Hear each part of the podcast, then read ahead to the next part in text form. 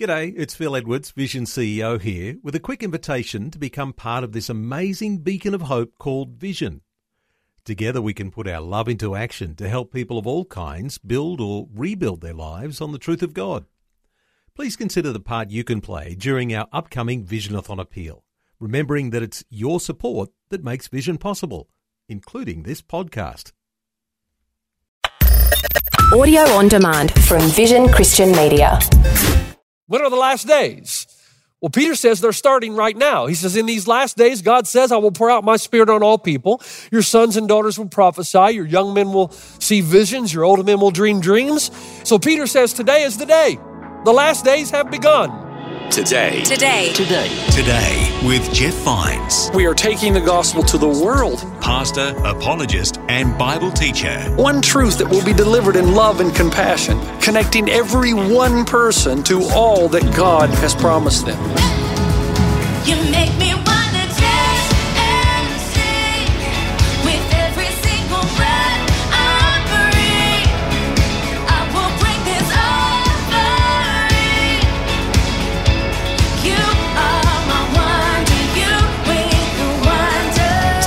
Today. Today. Today. Today with Jeff Vines.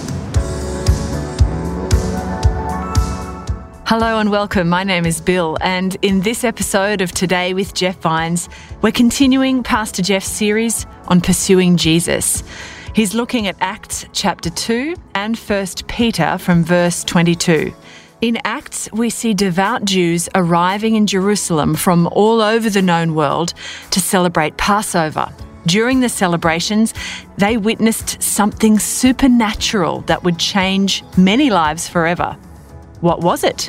How did lives change? Well, let's hear from Pastor Jeff to hear this good news.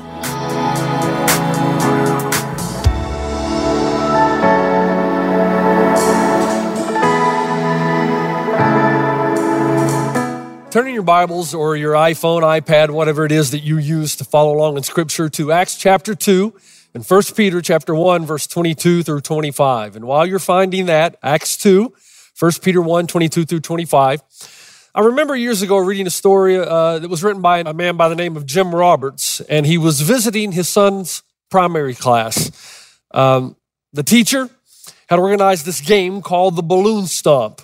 And every student had a balloon tied to his or her legs, and the object of the game was to stomp everybody else's balloon uh, while protecting your own. So, in the game, whoever had the last balloon still intact after everybody else's balloon had been exploded, that person was declared then the winner. It's a ruthless game, really. It's, uh, it's kind of like survival of the fittest, the Darwinian kind of contest. The teacher blows the whistle, and of course, the game begins, and then it's dog eat dog. Some of the kids uh, stomped everything they could get a foot on. That's, that's the way they're wired. While the other kids were focused on survival, they retreated uh, to the margins to protect their little balloon so nobody else could stomp on it. This game goes on and on, and eventually all the balloons are popped except one. And one kid's balloon, still intact, he's declared or she's declared the winner. The rules are very clear. If you win, or if I win, then everyone else loses. The rules of the game means that every time somebody else's balloon gets popped, you're a little closer to the top. Every person's out for himself or herself. That's just the way the game works. And then Roberts writes in his story about something that happened that was really disturbing. He said it, it felt really off, incredibly unwholesome, sour almost.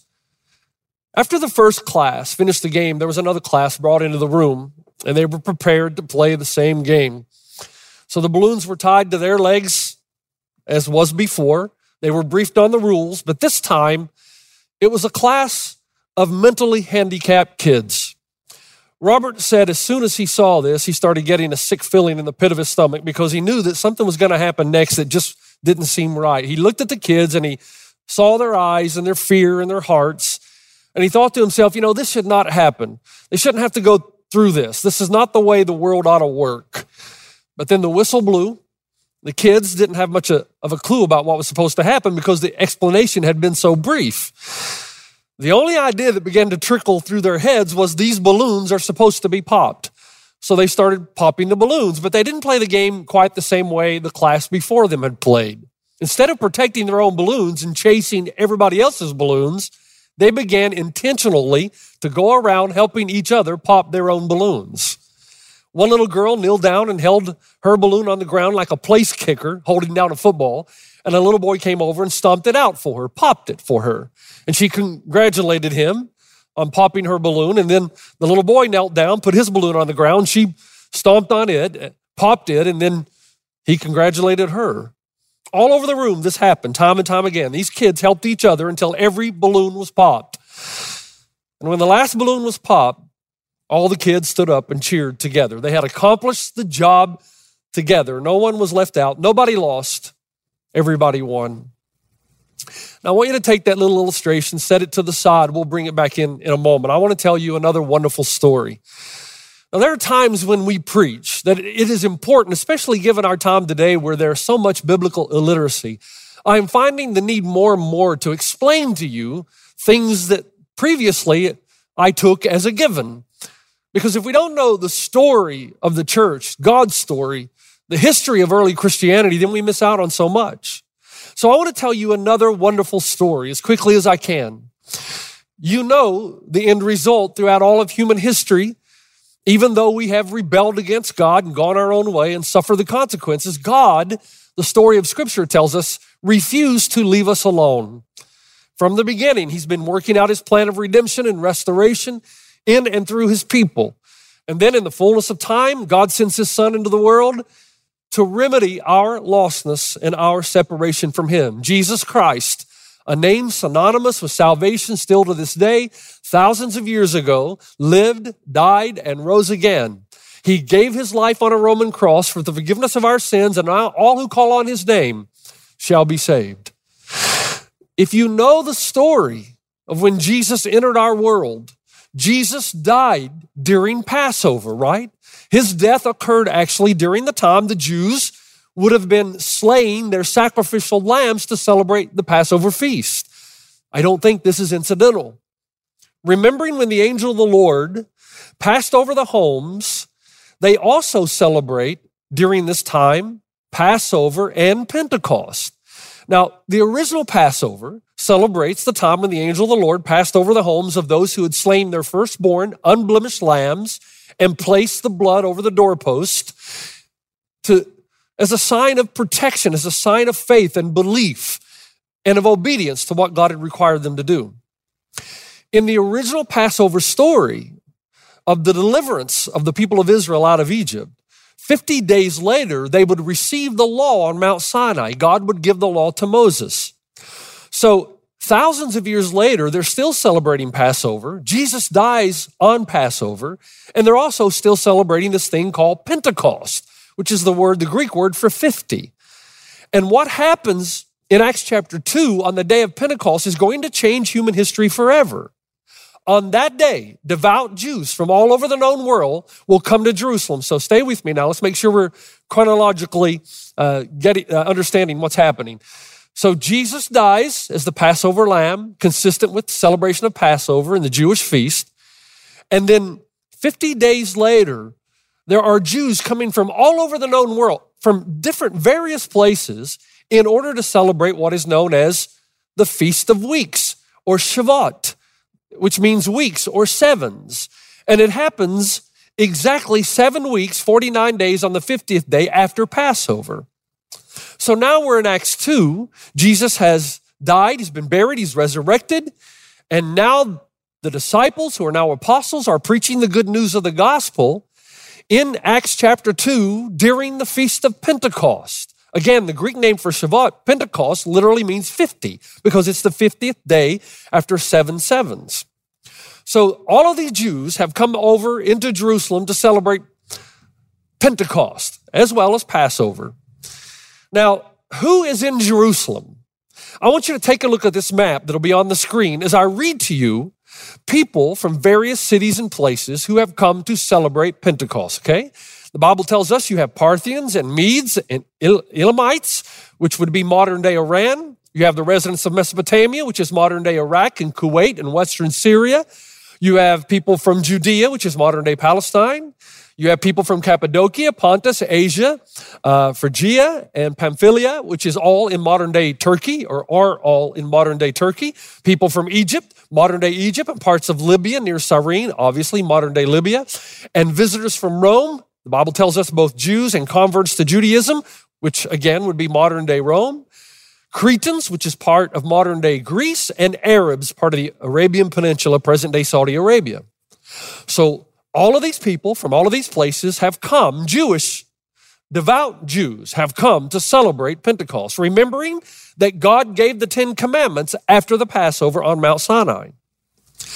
During this time, Peter, an apostle, and someone asked me recently, what is an apostle? Well, an apostle is just a disciple who became an apostle after the Spirit of the living God breathed into them new life and a new calling in Acts chapter 1. So apostle means one who is sent. So the apostle now, the apostles are sent to proclaim the good news of Jesus Christ during this feast of Pentecost. Peter stands up on this day of Pentecost celebrations and he begins to preach the gospel. And this is very important. Please stay with me here. Follow the chronological order. It's going to clear up something. And he does preach the gospel and a miracle takes place. In Acts chapter 2 verse 9, we're told, we hear them, that is the, the apostles, Peter and the other 11 were told, declaring the wonders of God in our own tongues. Uh, this is a word for languages. So people from all over the known world speaking different languages from different cultures, as Peter stands up to preach, here's what Peter says in their own language.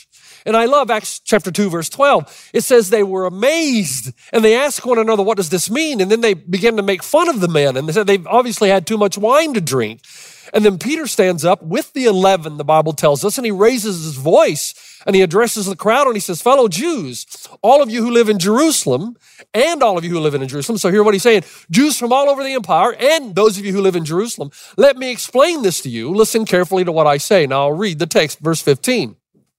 These people are not drunk, as you suppose. It's only nine in the morning. No, this is what was spoken by the prophet Joel. Now listen to this next verse. In the last days. When are the last days?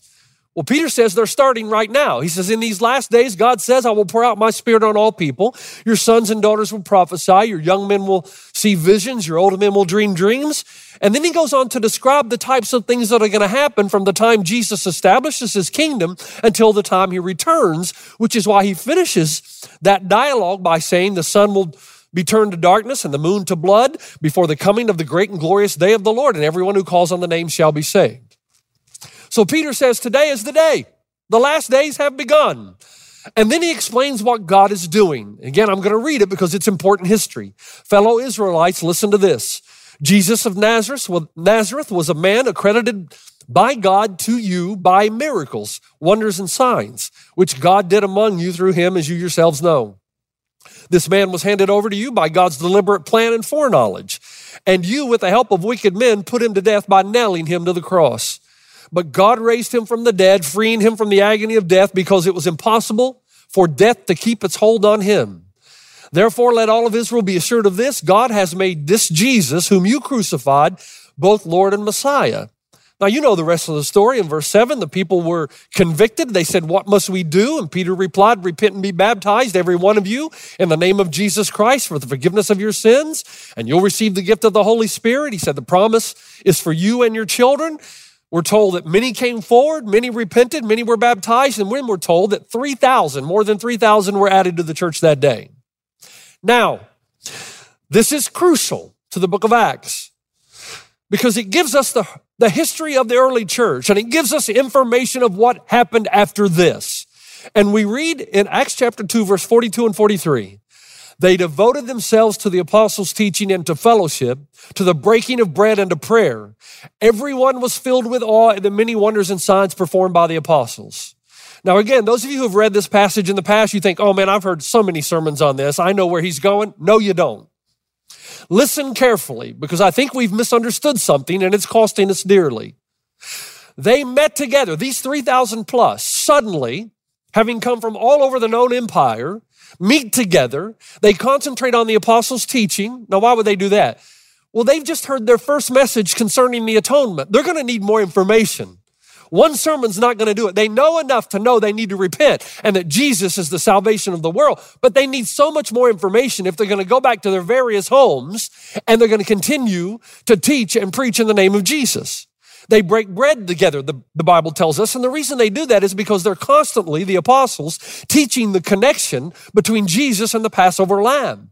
And they're praying together in repentance and also thanksgiving for the new word of salvation that has come to them.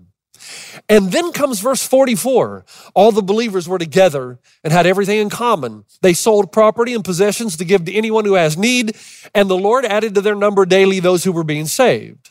Now, once again, who were the these that were all together? Well, they were the Jews from across the known world who had received the message of the gospel, salvation in the name of Yeshua. Remember what we said earlier? They were from Parthia, Arabia, Cappadocia, Rome, Africa. They had all traveled to Jerusalem to experience Passover and Pentecost.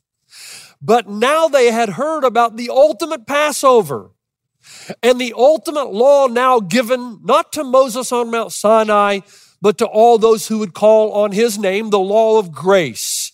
So that which the Jews had been searching all of their lives, a way to be right with God apart from the law, has now been revealed to them. And they are now able to see God in the light of Christ, and that changed everything for them. Imagine that your greatest pursuit is to know God, but your sin never goes away and it prohibits your relationship. And suddenly you hear the voice of God and you know the story of God and how God now has come down and reached down to you and has provided a way where those who are far from Him can come near. Now, if you're not seeking God, this does very little for you, but if you have spent your life wanting relationship with God, this means absolutely everything. However, and this is what we forget, and it's why we miss the context, there's another problem. You've come on this long journey expecting to celebrate Pentecost and then return home to your family. But your eyes have been open to God's work and his offer of redemption. And while you have embraced the fundamentals, there's so many more questions that you have. What do you do? Do you go home? It'd be too soon. No, you gather with others from all over the known world to learn from the apostles' doctrine as they teach and expound on the idea of atonement. You break bread. This communion connects the past with the present, Passover, Pentecost, the prophecy concerning Messiah, and you're continuing to pray for guidance that God would grant you understanding. Now, folks, this means that there were three things that continued to happen in the church in the book of Acts. One, those who came from all around the known world to Jerusalem had to go back to the hotel and ask for an extended stay. Now, obviously, they weren't in hotels, but they were going to have to stay longer, probably longer than they had planned, longer than their resources would allow. It also means that the miracle of Pentecost, of speaking in languages the apostles did not know, had to continue on as they taught and trained these men and women before they returned to their areas of living.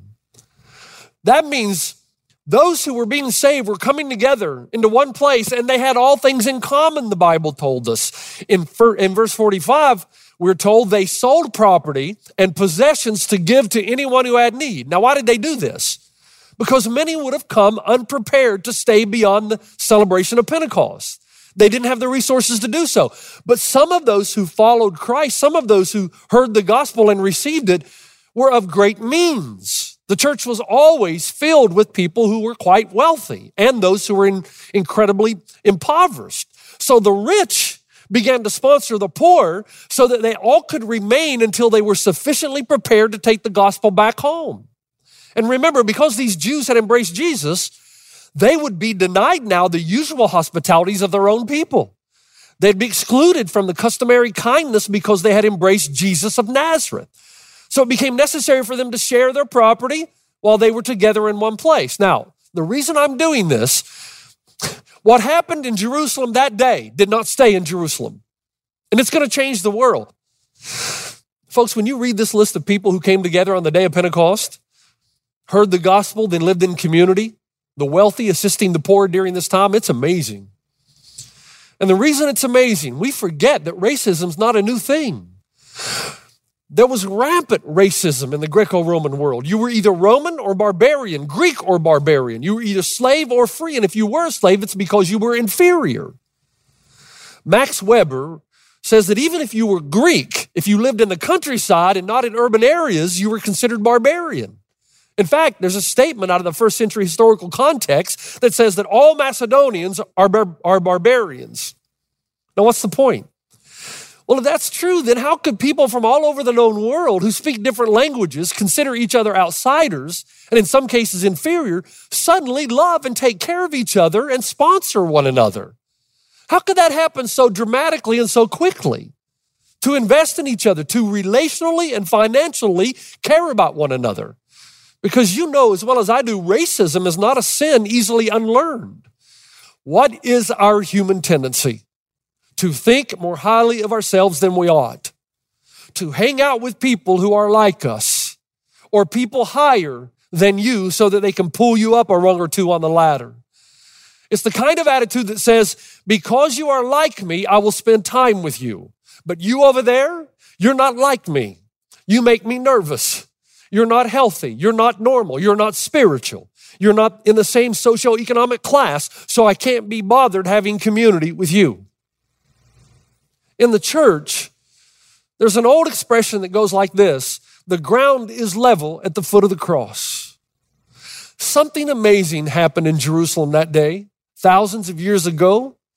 Racism, segregation, separation due to social position, wealth, and race collapsed under the weight of the good news of the gospel. The power of their similarities in Christ overshadowed their differences. We've been redeemed by the blood of the Lamb. We're in the same family, the one that truly matters. We're traveling the same road. And I have to believe that Peter, the one who stood up and preached this gospel on Acts chapter 2 on the day of Pentecost, had begun to truly understand the gospel. And I know that because of what I read in 1 Peter 1 22 through 25 when he says, Now that you have purified yourselves by obeying the truth, the, obeying what truth? The truth that Jesus is the Son of God who atones for your sins, that you're saved by grace through faith, no effort or merit on your own. He says, so that you have sincere love for each other. The byproduct of understanding the gospel is to love one another the way Christ has loved you, generously, sacrificially. He says, love one another deeply. For you have been born again, not of perishable seed, but imperishable, through the living and enduring word of God. We're all going to heaven, basically, Peter is saying. We've been born of a seed that is imperishable, non destructible. And he says, For all people are like, are like grass. Why would he quote this Old Testament passage? He says, All of us are like grass, and all their glory is like the flowers of the field. The grass withers and the flowers fall, but the word of the Lord endures forever. And this is the word that was preached to you to remind them that we're all in the same boat. We are human, in human flesh. We are frail. We are lost. We're all in the same boat. It's sinking, but Jesus Christ saved us all. And what happened in Jerusalem that day did not stay in Jerusalem. It changed the world. Because one, they accepted each other regardless of race, language, or socioeconomic standing because they realized the most fundamental level. They're all the same, sinners saved by grace, waiting for the redemption of the body and soul. But there's a second thing. They stopped viewing life as a competition and everyone else as an opposition. You understand that? They, they stopped viewing life as a competition and everyone else as the, the opposition. In other words, they stopped stomping on everybody else's balloon. You've been listening to Today with Jeff Vines. Thanks for joining us. Next time, we'll bring you the rest of this message from Pastor Jeff.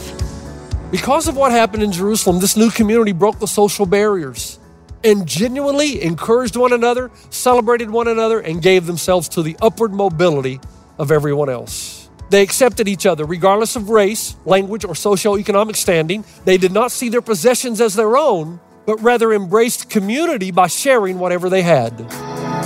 You can listen to more messages like this. Just search for Today with Jeff Vines wherever you get your podcasts.